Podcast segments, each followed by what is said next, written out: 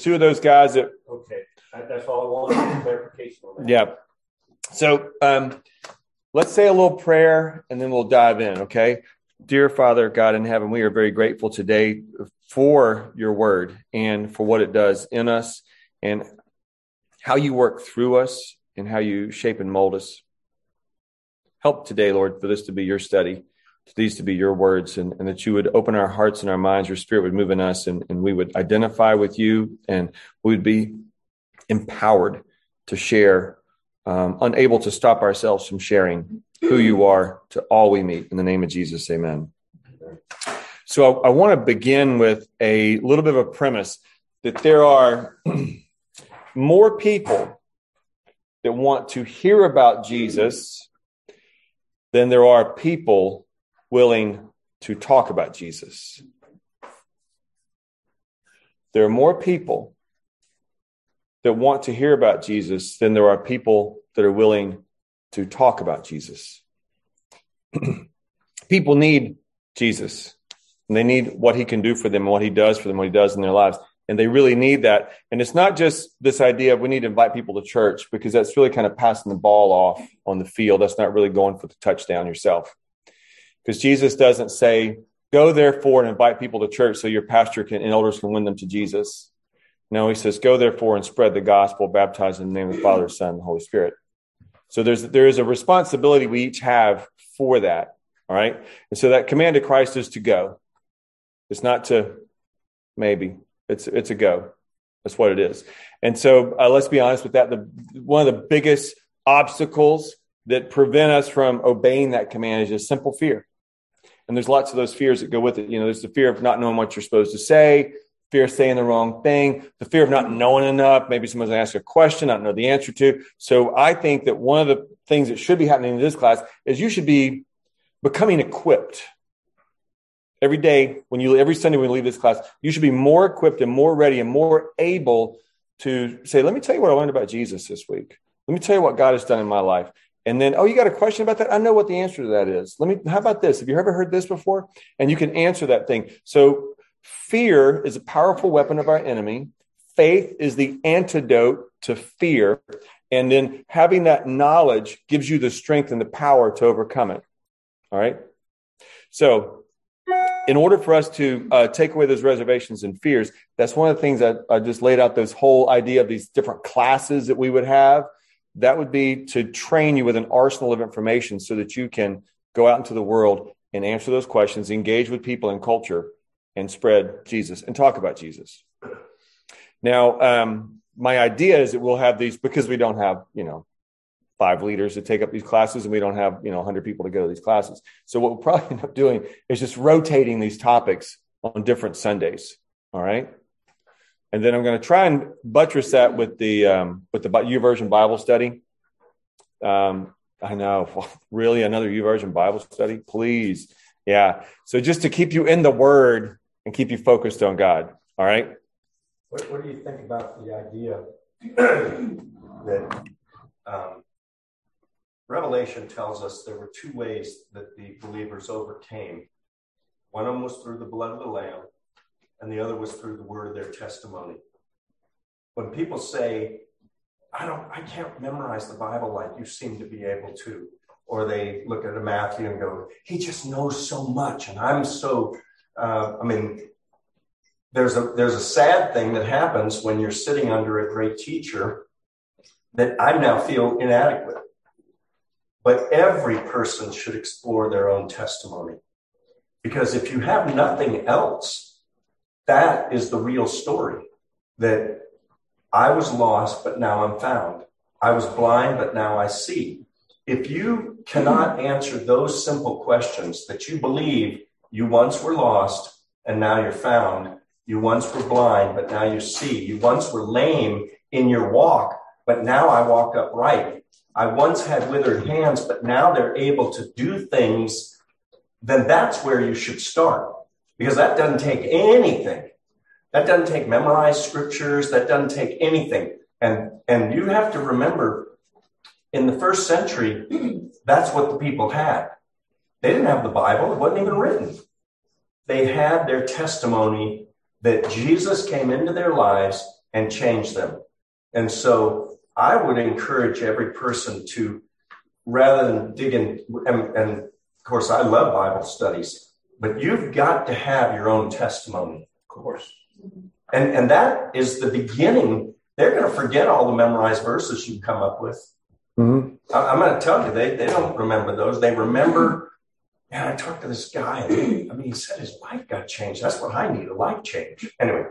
Yeah, and that's that's a, there's an old uh, saying about that that there are three testaments in the world: the Old Testament, the New Testament, and your Testament.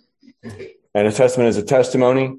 And you're exactly right. The most uh, powerful way that you can communicate the gospel to others is to tell others what the gospel has done to you, what Jesus has done for you. And that doesn't, like you say, that doesn't take any learning because you've already learned it because you've lived it. And that's what you can, you can, you can engage in that conversation with people. And many times the things that we go through in life are the very things that God uh, puts us through to teach us and equip us for the person who needs that later on in life. So when we come across that person who has a specific need that we've already experienced, we can come to them and say, yeah, I know what you're going through because I went through it. And here's what God did with me and for me. Um,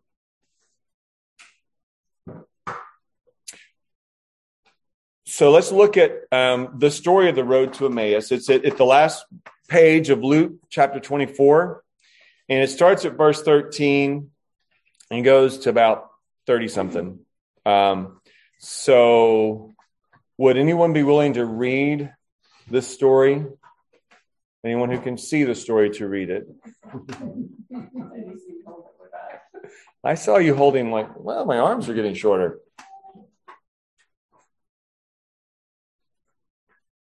I already exceeded my talking. You've already conceded your. T- you've talked enough today. His, his his word limit is over. I could do it. Yeah. Uh, 13, uh, chapter 24 of Luke is where it starts, verse 13. I'll stop you when I need to. Oh, okay. How about that? And behold, two of them went that same day to a village called Emmaus, which was from Jerusalem about three some furlongs. And they talked together of all these things which had happened. And it came to pass that while they communed together and reasoned, Jesus himself drew near and went with them but their eyes were holden that day should not know them. And he said unto them, What manner of communications are these that ye have one another as ye walk and are sad? And the one of them, whose name was Cleopas, yes, Cleopas, answering and said unto him, Art thou only a stranger in Jerusalem, and hast not known the things which are come to pass there in these days? And he said unto them, What things? And they said unto him, Concerning Jesus of Nazareth which was a prophet, mighty indeed, and word before God and all the people, and how the chief priests and our rulers delivered him to be condemned to death and have him crucified. But we trusted that it has been he which should have redeemed Israel. And besides all this, today is the third day since these things were done. Yea, and certain women also of company made us astonished, which were early at the sepulchre. And when they found not his body, they came saying, They had also seen a vision of angels which said he was alive. And certain of them, which were us, went to the, how do you pronounce that? Sepulchre? Okay, I'm sorry. And found it even so as the woman had said, but him they saw not. Then he said unto them, O fools of slow heart to believe all that the prophets have spoken. Ought not Christ to have suffered these things and to enter into his glory? And beginning of Moses and all the prophets, he expounded unto them in all the scriptures things concerning himself. All right, stop right there for a second. Okay. So you get the picture here. So these two guys are walking down the road. They are completely crushed. All right. They had, so their followers, one's known by the name Cleopas, he's identified. So these are people, you know, they basically, it would seem as though they have just left everything and started following Jesus. And that's how a lot of these people were. That's how the 12 apostles were. They just walked away from their nets and just started following Jesus. And so these are two of those types of people. And so now they've had all their hopes built up in this one man, Jesus, and their expectations were not realized and now they're crushed. And they're going, well, let's go back home. That wasn't it. We thought he was the one. It ain't happening. And they're going back. And then he just comes up, Hey, what y'all talking about? What are we talking about? Where are you from? Do you not know what's been going on around here? I mean, it's everywhere. Everybody's talking about it. Well, what are you talking about? What? What? Jesus. Who?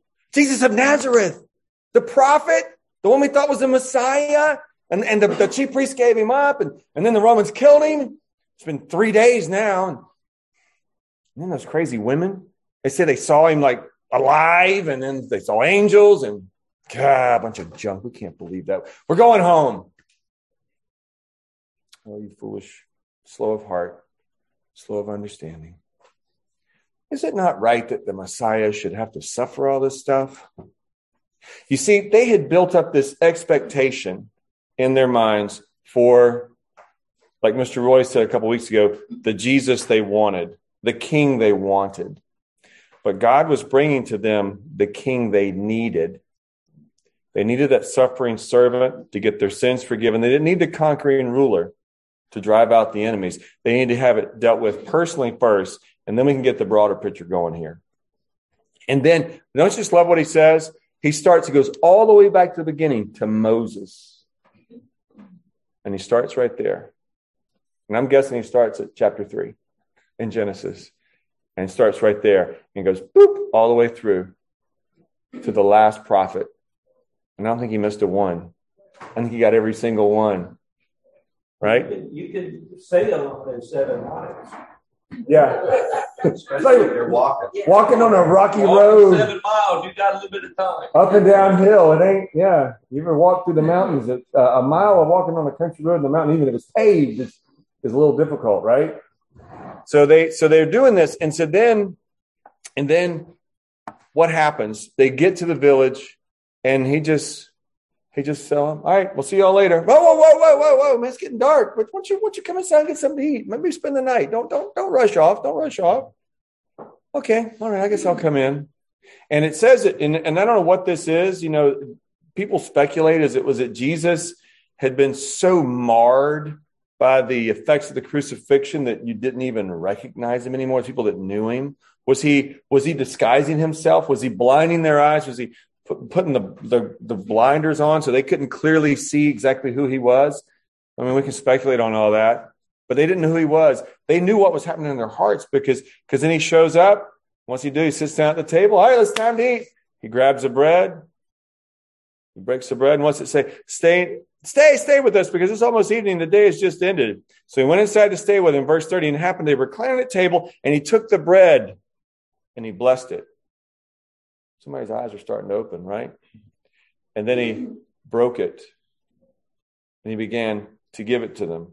Boy, they're starting to see something here. I'm guessing these two guys were in that room because we don't know how many disciples were there at the Last Supper. We know there was 12. There may have been more. I mean, Jesus had a lot of people that followed him. Could have happened.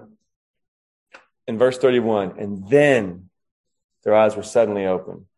And they clearly, opened by God, and they clearly recognized him. And then he vanished. Gone. I'm out of here. I have something to say. Yes. The Lord made us in his image and he put his spirit in us for relationships and things. And we are creatures of emotions. And you can see in this story, just they were expecting an earthly ruler and thing, and then they were crushed and all. And this gives me pause to wonder uh, why so much we just tend to live in our emotions and not by our faith and not by walking in the spirit and walking with what we know the Lord would have us to do and go and thing. And you know, Paul says, pray without ceasing, you know, and and you can and, and I have noticed a big in my life before because I would pray and this and I'd have little thing. But now I can consciously just sort of just thank the Lord for the for the sky and the blue things. I see a bird and see a magnificent live oak tree and how He is life and how strong that is and how beautiful. And you know, without really getting into the "Thus saith the Lord" and "Thou art sort of the greatest," you know. So we we we we just I guess as humans we just fall back on emotions so much and not so much on trusting, believing, and walking in the spirit. And Yeah. it seems like these guys were really in their emotions. And that's what happens. I mean, so I mean, he's talking about the the women that go to meet Jesus in the, the you know, anoint his body and to finish the embalming process, basically, um, that day, and they meet him, and uh, you know, he's he's they didn't recognize him. We see in this story, we see this this this point where God is revealing Himself to them, and then um, they have to make a decision about what's being revealed. And that's how God is for us. He reveals himself to us, and then we have the opportunity for a decision. And then, so here's what happens in verse 32. And then they said to one another, Were not our hearts just burning within us while he was talking with us on the road and opening the scriptures to us? And um, and immediately, hey, oh, I gotta go. I gotta go. What do you mean you gotta go? We just we're getting ready to eat. No, yeah, I gotta go. What do you mean? I gotta go. I gotta go back to Jerusalem and tell everybody what just happened. But aren't you hungry? Yeah, give me some bread. Give me some bread. All right, let's go. Come on, let's go. And they immediately go back to Jerusalem. It says in verse, they got up that very hour. They went back to Jerusalem and they found the 11 apostles gathered together and those who were with them. And they were saying the same thing the lady said when they got back from the tomb. The Lord has appeared to us. He is risen and we have seen him. And verse 35, and they began to describe in detail what happened on the road and how Jesus was recognized by them when he broke the bread. Now, in my mind, that's a really cool moment as well, right? So I, I see communion here. I see Jesus, He is the bread of life. the bread of life, and he's he's opening up. He's he's breaking the bread. He's he is first communion. I mean, that's what I see. I see the first communion. Jesus leads it. That's what I see, and and he's there. And I think that for us is something else. I mean, I think there's a message for that with us that in communion we have that connection with God and with Jesus, and He comes to us in that. Now, I want us to turn now to Numbers 21, back at the in the front of the book, and it's a short section. It's verses four through nine, and um, it's one of these weird stories in the Bible. You know, the Old Testament. There's the Bible's full of weird stories. You know, right? Crazy stories. But there it is. So if someone could find Numbers 21, and we'll go verses four through nine. It's a short little passage. Numbers. Numbers, numbers. What did I say? I said numbers. Okay, yeah, numbers. The book of Numbers. You got it. Go ahead, Lindy. Um, from Mount Hor, they set out by the way to the Red Sea to go around the land of Edom, and the people became impatient on the way. And the people spoke against God and against Moses. Why have you brought us out, out of Egypt to die in the wilderness? For there is no food and no water, and we loathe this worthless food. Then the Lord sent fiery serpents among the people, and they bit the people, so that the people of Israel died. And the people came to Moses and said, We have sinned, for we have spoken against the Lord and against you. Pray to the Lord that he will take away the serpents from us. So Moses prayed for the people, and the Lord said to Moses, Make a fiery serpent and set it on a pole, and everyone who is bitten, when he sees it, shall live. So Moses made a bronze serpent and set it on the pole. And if the serpent bit anyone, he would look at the bronze serpent and live. That's a weird story, huh? Yeah, it's strange. So they are discontent. They're complaining. They're doubting God. They're saying, "Why don't we go back to Egypt?" Basically, you know, this is this isn't working out, Moses. We should just go back, be slaves again. And God doesn't want that. He doesn't want that for us spiritually. God does not want us returning back to our lands of bondage in Egypt. As for us personally, He doesn't want us to be slaves to sin. He wants us to be freed and to live in that freedom. And so He sends these serpents. And it's interesting because one of the great things about the saints of the past, and these are, these are people who believe there was going to be a Messiah, the same way we look back and believe there was a Messiah. The one of the great things that we have in these examples of the Old Testament, um, where they make the wrong decision and they suffer and it's painful, is we don't have to make that same decision. We can learn from their mistakes so we don't have to make their mistakes. If we just look at their pain, we can skip it. We don't have to have it. Um, so this is just such a strange thing because here we have the um, the the lawgiver Moses, right? And he is um, at the people. The people have a curse has come upon the people. These snakes are in the camp. They're biting the people. They're dying, right? And um, it's because of their disobedience to God. Now, um, remember what Martin Luther's principle of the first mention in Scripture is? Whenever you have a, a, a concept, a thing, or an idea, a person shows up the first time in Scripture, that all through Scripture, that whatever happens in that first time it shows up will continue to show up and happen the rest of the time. So where where's the where we first see a serpent in the Bible? The garden. Yeah, the Garden of Eden. Yeah, exactly. Right. The fall of man, the temptation of Adam and Eve, right? Yeah. So who do you think the serpent represents in the story that we're just read? That's Satan. Yeah. Yeah. Yeah. So here's this is where it's going to get a little strange. Now, the lawgiver, God said, here's my big 10, right? There's six of these are all about your relationships with others. Four of these about your relationship with me. And one of the things I say about me that you're not going to do is you're not going to make a graven image. You're not going to bow down and worship it. Right? So now we have this really strange event happening. I mean, we just read it, right? The lawgiver was told by God, the lawgiver, to make a graven image. And that graven image would bring about the healing of the people. Now, this is just strange, isn't it? You know, this isn't explained anywhere in the Bible, in the Old Testament? It's not. no, it's not. It's not. But we thank God for Jesus because Jesus explains it in the New Testament. I know you're going, what is he talking about? Who knows John 3.16? You know it, right? Before all know it by heart, right? For God so loved the world he gave his only begotten son. Whoever, whoever believes in him, whosoever, I'm a whosoever. Are you a whosoever? I'm a whosoever. Whosoever believes in him will not perish but have eternal life, right?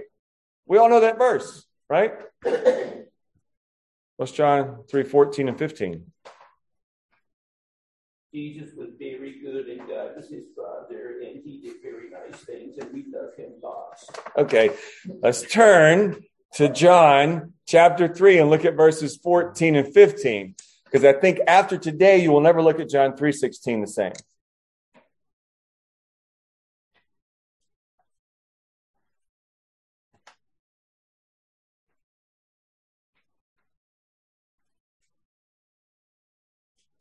John chapter 3 verses 14 and 15. And as Moses lifted up the serpent in the wilderness, even so must the Son of Man be lifted up that whosoever believeth in him shall not perish but have eternal life. So, Jesus just explained the story we read. So let's go back to the story we read. The snake is sin, right? The sin is attacking the people. They're suffering. Some of them are in pain. A lot of them are dying. They need relief from it. They've come to Moses and said, We sinned against God. Please go to God and let's get this right so this will stop. God tells Moses to take a make a symbol of the very thing, the sin and the punishment, the death that's coming upon them in the form of this snake in bronze. Bronze in the temple is the metal of judgment. All right.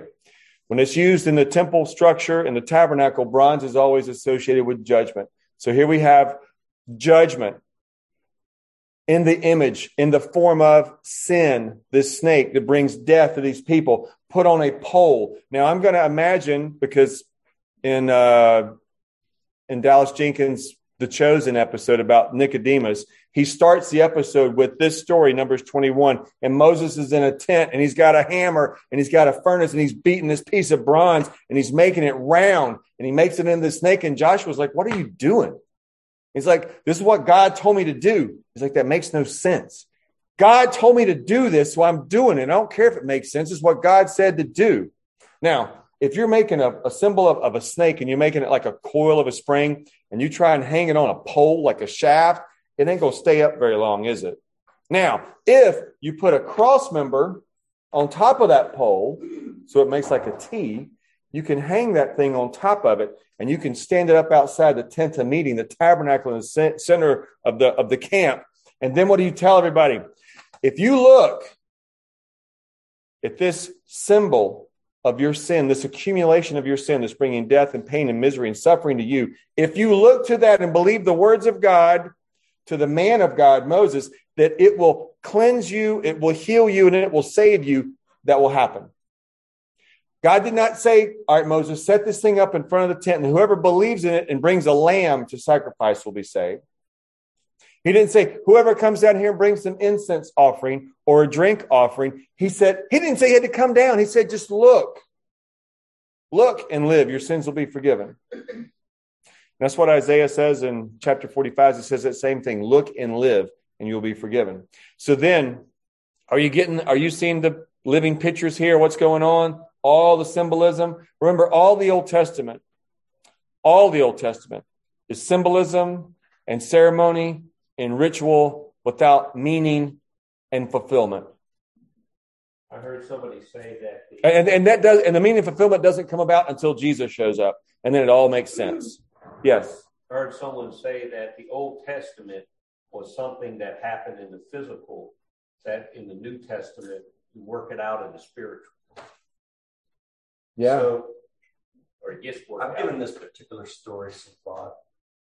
And here's my thought. You're bitten by a snake, and somebody comes into your camp. How many people were there? Lost. maybe a Millions. Yeah. Millions. This camp's big. This camp's as big as Nexton or Summerville. I mean, there's millions of people there because we know they told us that.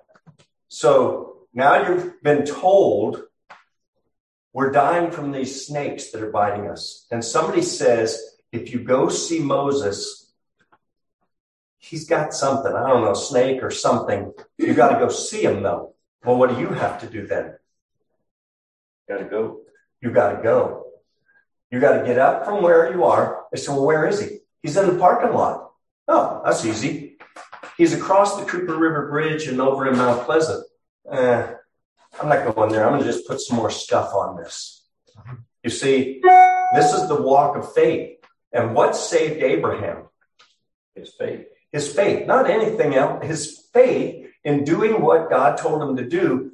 So if you're a guy on the outskirts of town, of this of this place that they're at, you're you're you may be a full day's walk or two days walk or three days walk from Moses. You have to get up and believe that what you've heard is true. And that's the guy I always think of. That's me. I got to get up and go listen and go hear and go read. And then I have to believe that this is true.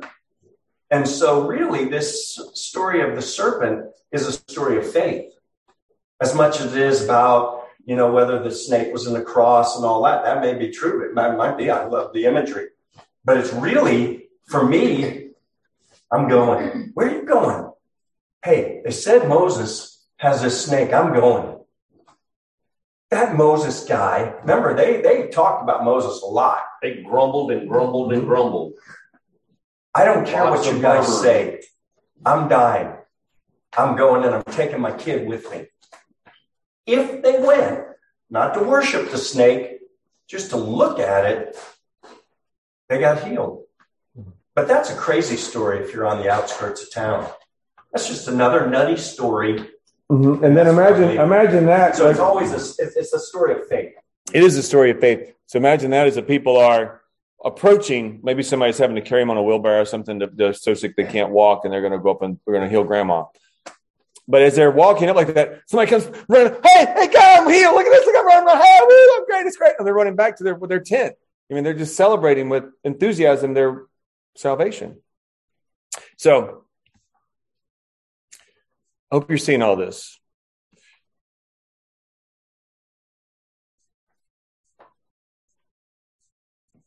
So it is on that night. So picture that night. So Nicodemus is a member of the Sanhedrin. He's part of the ruling class. You know, this is in chapter three of John, um, and he comes by night. to meet with Jesus because he's heard these stories. Maybe he's heard some things. Maybe maybe he stood on the outside edge of a, of a, of a session of Jesus teaching and was like, "Yeah, that's that's pretty interesting. I think he's got something here." But he wants to know more. He's curious, so he shows up because he wants to know more about this healer, this prophet. And he comes in cover of night, and he gets so much information, and it's stuff he just can't even imagine. Completely different directions than where he wanted to go. So let's look at that chapter three in John and look at how it relates to the road to Emmaus. And then I think you'll be getting to see the broader picture of Scripture, this brush that God's painting. So this is a, a, an event that's taking over thousands of years um, a, apart from the numbers event. You know. So the first thing I notice is that Nicodemus um, shows up at who could read uh, John chapter three. Let's just start with uh, that, maybe verse one. More Bible. Yeah, I know. Now there was a Pharisee, a man named Nicodemus, who was a member of the Jewish ruling council. He came to Jesus at night and said, Rabbi, we know that you are a teacher who has come from God, for no one could perform the signs you are doing if God were not with him. Jesus replied, Very truly I tell you, no one can see the kingdom of God unless they are born again. Well, up right there. now, the first thing I notice is that Jesus um, kind of gives him this off the wall response to his statement. There's no connection here. As, as I read this, between what Jesus is saying and what Nicodemus has said. Nicodemus says this, you know, this platitude, and then Jesus immediately goes right to the heart of the matter. You're never going to be saved. Not like you're going. It's not going to happen. You got to be born of the Spirit. And we're talking about that right now. The Holy Spirit class, born of the Spirit. I'm sorry, continue. How can someone be born when they are old? Nicodemus asked. Surely they cannot enter a second time into their mother's womb to be born. Jesus answered, Very truly I tell you, no one can enter the kingdom of God unless they are born of water and the Spirit. Flesh gives birth to flesh, but the Spirit gives birth to spirit. You should not be surprised at my saying, You must be born again. The wind blows wherever it pleases. You hear its sound, but you cannot tell where it comes from or where it is going. So it is with everyone born of the Spirit. Let's stop right there. I'm sorry. It's interesting the connection that Jesus makes here. Born of the Spirit. If you're born of the Spirit, you're alive in the Spirit, right? If you're born, you're alive. You have to be born in the Spirit to be alive in the Spirit, to be a follower of Christ. He's pointing and drawing Nicodemus into this whole different look at what life is supposed to be like. Nicodemus is trapped in a world of rituals and ceremonies and performance, meeting up to the standard, making sure you don't don't spit on Sunday. You might land on a plant. That'll be work. That'll be sin. You, you'll go to hell, buddy. You can't do that. I'm telling how many sacrifices you have to make for that. He's drawing him into a different relationship with God. Completely different. All right, keep going. Thank you, Barb. How can this be? Nicodemus asked. You are Israel's teacher, said Jesus, and you do not understand these things? Very truly, I tell you, we speak of what we know and we testify to what we have seen, but still, you people do not accept our testimony. I've spoken to you of earthly things and you do not believe. How then will you believe if I speak of heavenly things? No one has ever gone into heaven except the one who came from heaven. Hold on a second. Hold on a second. All right. I'm sorry, what? The Son of Man. The Son of Man. Yeah, thank you for finishing the sentence. So, okay, this this goes right back to the um, the road to Emmaus story at this point for me, because what did he say? No one has, nobody has has been to heaven except for me, basically, because I'm the only one that's come down, the only one that's gone back. All right, so we know that in the Old Testament there are different stories where, as I read Scripture and I identify the person, the character in Scripture, the only person this can be is Jesus, King Messiah.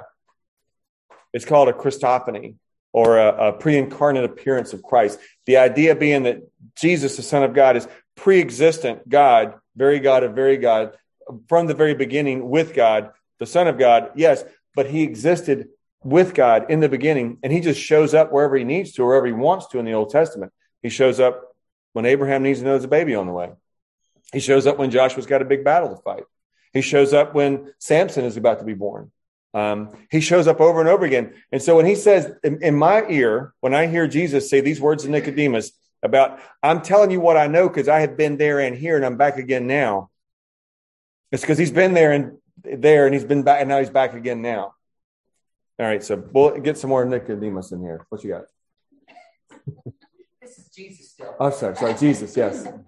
Just as Moses lifted up the snake in the wilderness, so the Son of Man must be lifted up, that everyone who believes may have eternal life in him. For God so loved the world that he gave his one and only Son, that whoever believes in him shall not perish, but have eternal life. For God did not send his Son into the world to condemn the world, but to save the world through him. Whoever believes in him is not condemned, but whoever does not believe stands condemned already because they have not believed in the name of God's one and only Son. That's, I'm sorry, one more verse? What? I don't know how far you want to go. All right, that's good. So notice what's going on here. And this this this story, the Road to Emmaus, is, is, is recorded. This is the more detailed recording. There's a second recording in Mark. Um, but there's something that shows up here after this. So the idea is that condemnation is preventable as long as you embrace belief. That's what he's saying. The Son of Man did not come to condemn the world. I came to save the world. But if you do not believe what I'm saying and what I'm doing for you, you're condemned already. And you're not going to make it. And that's what goes back to the, that, that's why he brings the serpent in and says, This is what Moses did and why. These people were condemned to die because of their sin. They were being punished and afflicted for it. God had brought the punishment upon them. The condemnation was in the camp, and the effects were living them out, and they were dying.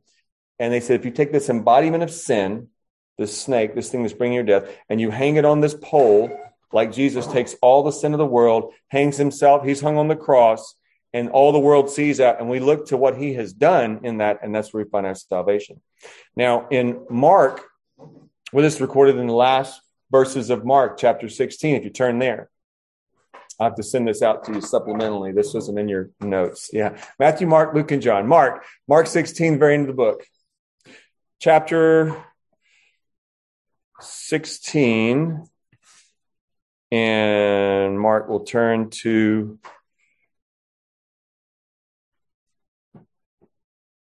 Oh, hold on.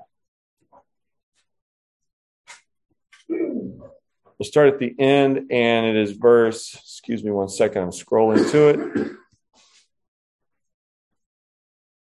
Verse 9. In 16 9 is where we would see this.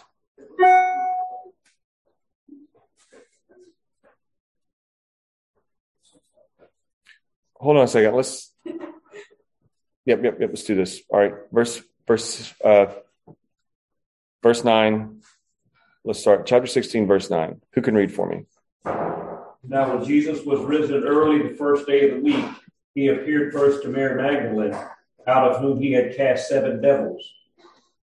Keep going. Okay. Not through. Have you got through eleven yet? He went and told them that had been with him as they mourned and wept. And they, when they had heard that he was alive, had been seen of her believed not. After that, he appeared in another form unto two of them as they walked and went into the country. And they went and told it unto the, the neither believed they them. Afterward, he, he appeared unto the eleven as they sat at meat and upbraided them with their unbelief and hardness of heart because they believed not them which had seen him after he was risen. All right, stop there for a second there's a pattern that's going on here in these verses. Okay, so this, though obviously, this is not a very detailed account of the road to Emmaus, but we know because of what Luke tells us that's who they're talking about here. Notice this revelation, a valley of decision, sudden point of accountability. In verses 12 through 13, Jesus reveals himself to the women in the tomb, Mary in particular. And she goes and tells the other disciples, and they refuse to believe. All right. So there's revelation from God. Jesus appears to her. There's doubt and unbelief. Okay. The same thing happens again. The guys come back from Emmaus in verses 12 through 13. We saw Jesus. You won't believe it. This is awesome. And what happens? Uh, well, that's a nice story, boys, but we just ain't going to believe it. All right. And then finally, Jesus himself has to show up to these knuckleheads, forgive me, and say, Hey, it's me. I'm here. And then he has to rebuke them because of their unbelief, because of their doubt, because they would not believe. And also says that, that harden their heart, that unbelief harden their heart. And that happens to us when we engage in unbelief. It, it puts a callous layer upon us, and we don't. And because they did not believe those who had seen him after he had been risen. So look at verse 15. What, uh, is that where you're up to now? Go ahead and read verse 15, please. And he said unto them, Go ye into the world and preach the gospel to every creature. He that believeth and is baptized shall be saved, but he that believeth not shall be damned. And these signs shall follow them that believe. In my name shall they cast out devils. They shall speak with new tongues. They shall take up serpents. And if they drink any deadly thing, it will not hurt them. They will lay hands on the sick and they shall recover. Wow, that's amazing, isn't it? I mean, you did see it in your Bible. I mean, Mr. Roy and I didn't collude and make this words up. I mean, that's that's what he says, right? So in verse 15, we get our orders from, from God, and they are go, right? Go. Go into all the world and preach the gospel, right? And so who is your mission target, according to Jesus in verse 15? The whole world. Yeah, the whole world. Every creature. Every creature. So, you know, we are not allowed to exclude anyone. Okay? So we cannot make the decision on our own that says, you know, I'd love to witness to my neighbor Bob, but, you know, I don't think he would ever listen. Nope, you're not allowed to do that. You know, I would like to say something to this person, but I don't know if they would listen. You're not allowed to do that. You are not allowed to exclude because it's not, it's just like our story today. The people involved in the salvation and the healing are not the ones doing the work. And that's the way we are as we go. It's the Holy Spirit that does the work. We're just a vessel. We're a pipeline and we're delivering the message. That's all it is. We are giving people the opportunity to know more about God. That's all we're doing. If they choose to engage in that opportunity, then we engage in that opportunity. But we cannot make them engage with God. I'm, I'm, I'm seeing a little picture in my brain. Yes? I got a, a sickness, and there's two doctors. And I go to the one doctor, and he says, I think you have a cold. And he gives me some cold medicine, and it doesn't work. I go back to him and I say, It didn't work. He said, Oh, well, let's try this. Um, and it doesn't work. And he says, Let's try this. And there's another doctor who knows exactly what the problem is, but he won't give me the medicine. Which one's the worst sinner? He knows the problem. He knows the other one does not know the problem. He can't figure it out, but he's trying everything that he can do just to help me. This one knows the answer, but he won't help me. I went to him too, by the way. He's, uh, I can't help you. But he knows the answer. He's got, he's got the pill right there. I'm just using that as an example to say It's a good, good. we have the answer, but we won't give the medicine. So if somebody says, uh, pick a topic, any topic you want to talk about, geopolitical, uh, Cultural. uh, cultural, whether it's Life, death, healing. adultery, drunkenness, raising cucumbers. Raising cucumbers. we have the answer to a sinful world. We have the answer to the world's problems, but if we won't give the medicine, that's on us. Yeah. And he said, Go ye therefore into all nations, teaching them and making disciples. If they go past the teaching part, you can make a disciple. If they go past that, you can baptize them. You can baptize them in at whatever point they say, I'm in. But but you got to start with the teaching that says this uh, transgender thing is not going to work for you. It's not going to work. It's against God's commands. It's it's against it's against nature. If your God is Mother Nature, it's against that. I understand you're confused, but it is against that, and it is not going to find you the peace that you're looking for. Right. And that 25, 30, 40 years ago, we might have said, making a million dollars is not going to do it for you. That, see, we weren't dealing with transgenderism then. We were dealing with, with, with capitalism and getting everything you can get. That is not going to cut it for you.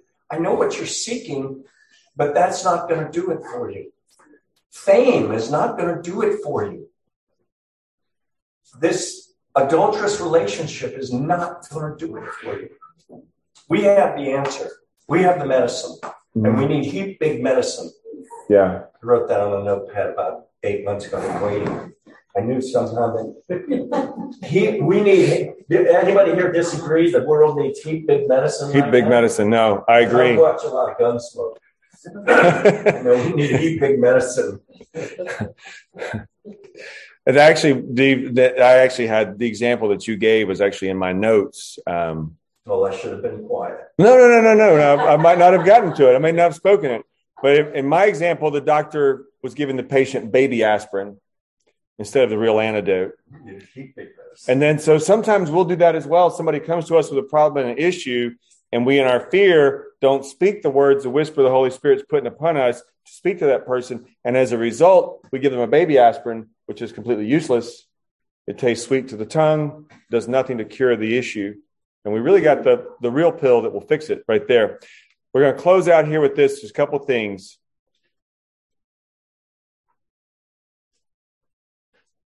Verse 16 believe and baptize.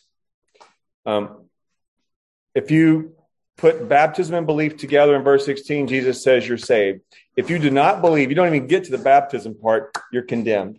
Goes back to those same words he spoke to Nicodemus in uh, chapter 3 of John. Now, verse 17 is the convicting part, and everybody's going to get very nervous in your seats and think he's still on way over time, but I'm not. I still got six minutes. Point of personal observation. Verse 17, the sign of the believer. Number one, on Jesus' list of signs of believers, you cast out demons. Number two, speak in new tongues. Happens in Acts 2 and 5, 1 Corinthians 14, 23. In verse 18, take up serpents, and I think kill them, but uh, take up serpents, they don't kill you. So I brought a box of snakes today. Lindy, you get it out of the car. We're going to test everybody's faith. And that happened in Acts 28, 1 through 10. Paul, the viper at Malta, bit him and he did not die. Salem witch trials, yeah. If, if she doesn't drown, she's not a witch. Yep. A deadly drink will not hurt them. I've heard stories of missionaries that that's happened to them before. They've been poisoned by some local tribe in some meal, and then the poison doesn't kill them, and they come to faith because they're like, What are you and who is your God? Because of the witness of that event in them. Lay hands on the sick and they'll recover. So these are the things that, and a lot of people don't even like these. Many Bibles don't even have these verses in them. Some Bibles don't because they do not like this is a very convicting passage from, from Jesus. So, how are you doing? I know. I haven't cast any demons out this week. I haven't. I haven't laid hands on anyone, they've been healed.